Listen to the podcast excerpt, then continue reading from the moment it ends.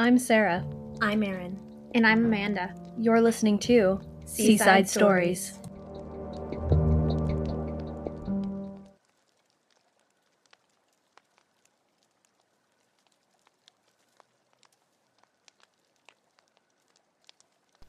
Oh, good, you're back.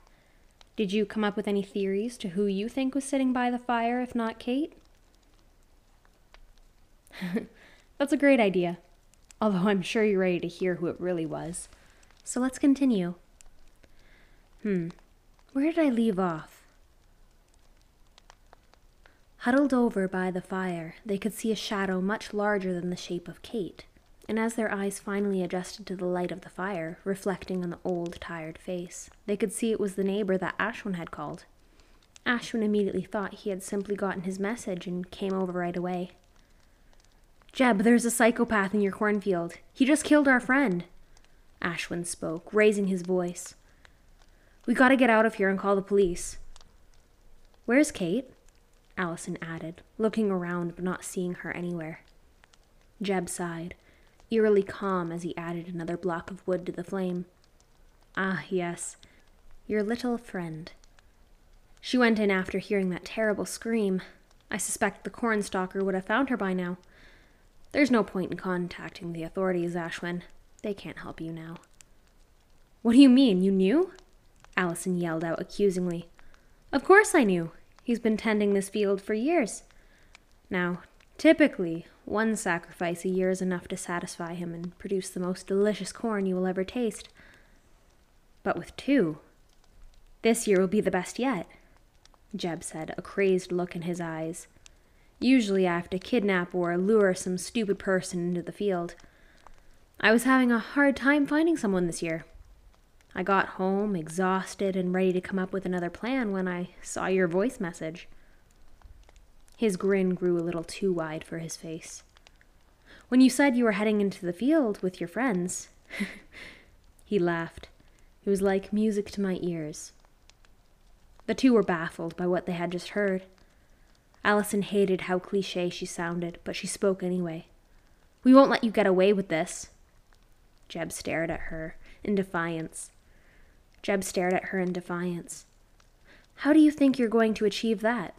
The cornstalker is an immortal being. He's as living as the eternal growth of corn, going into the soil each season only to come back out hungry and ready to feed the corn. There have been many corn farmers before me that tended the corn, but none as smart as I. You see, I'm as eternal as the cornstalker. His eyes glowed with the light of the fire. Him and I are one and the same. I provide the sacrifice, and he provides me with everlasting life. As Jeb had as Jeb had his attention on Allison, Ashwin picked up the fire poker, leaning against the logs, holding it by his side. Jeb was too busy telling his story to notice. Allison thought quickly, reaching forward and grabbing a piece of wood which was aflame. Jeb got to his feet and made a reach to grab her, but Ashwin swung the fire poker down on his wrist. Jeb cursed loudly, holding his wrist to himself, stepping back and away from him before turning and running back to his truck. Allison still held tight to the burning branch and turned to Ashwin. How can that thing keep living if you burn down the field? Ashwin stopped her before she began to burn the crop. Kate is in there still. We need to. His voice was cut off by a blood curdling scream and the horrible sound of metal through flesh. Allison now had tears streaming down her face and raced back to the cornfield, lighting up the stalks as she went. Ashwin grabbed his own torch and followed her lead. After entering the field, a booming shot rang out into the night. Jeb had retrieved his shotgun from his truck and gave chase. He was screaming at them. Of course, they weren't able to hear him. They just continued to burn everything. The field behind them was now a burning inferno. They pushed on ahead, burning as much as they could reach. Ahead, they saw him. The cornstalker upon his horse began to pick up speed towards them, his scythe held high, ready to strike. The two of them pivoted to their left, burning behind them. Allison glanced over her shoulder briefly to see the horse leap over the flames. If they could just make it to the edge of the field, they would be safe. It seemed the cornstalker didn't stray too far from the cornfield. Then the only problem they would have would be to face their crazy neighbor with a shotgun. They could hear someone racing behind them and heard the gunshot ring out through the air. Ashwin cried out and fell to the ground. It seemed Jeb had hit his mark. Ashwin's leg was bleeding badly. The thigh was a mangled mess of blood and torn jeans. Allison pulled him up, and they moved as quickly as they could. Allison found a large rock and pulled Ashwin down with her to hide. Here, piggy piggy. Jeb's voice rang out through the cornfield. I know you're here somewhere. The shotgun sounded again. Ashwin had begun to look pale. He was losing a lot of blood. The blood seemed to soak right into the ground, as though the crop hadn't been watered in weeks. They could hear Jeb whistling, but he seemed further away now. Allison pulled Ashwin up, and they began to move through the corn again, this time slower. They finally made it to the edge of the corn. As they did, Ashwin collapsed to the ground and cried out, Found you, little piggies. Jeb slowly stepped towards the edge of the cornfield. But suddenly the cornstalker appeared, stepping in front of Jeb and blocking his path. What are you doing? Jeb's voice shook with fear. I've sustained you all these years, and you've had two sacrifices. He yelled up at the creature who responded with silence. It's them you want, not me.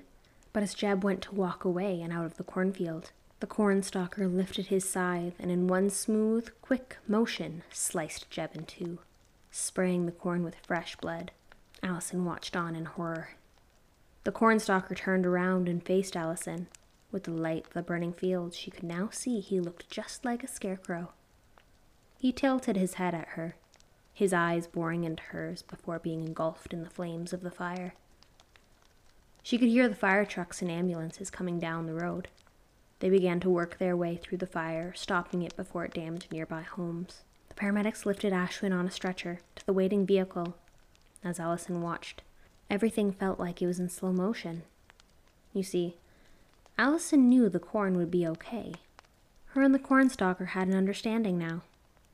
As she walked to the ambulance to go with Ashwin, she couldn't hide the grin on her face. It would all be okay now. Allison and Ashwin still live behind that cornfield. And, interestingly enough, her and Ashwin have an interest in farming now. They grow the typical vegetables tomatoes, carrots, peppers, and of course, corn. The story you just heard was Cornstalkers Part 2. If you'd like to follow us on Instagram, you can find us at Seaside Stories Podcast. Thank you so much for listening, and don't forget to tune in every Sunday night for a new exciting episode. I'll see you next week. Bye.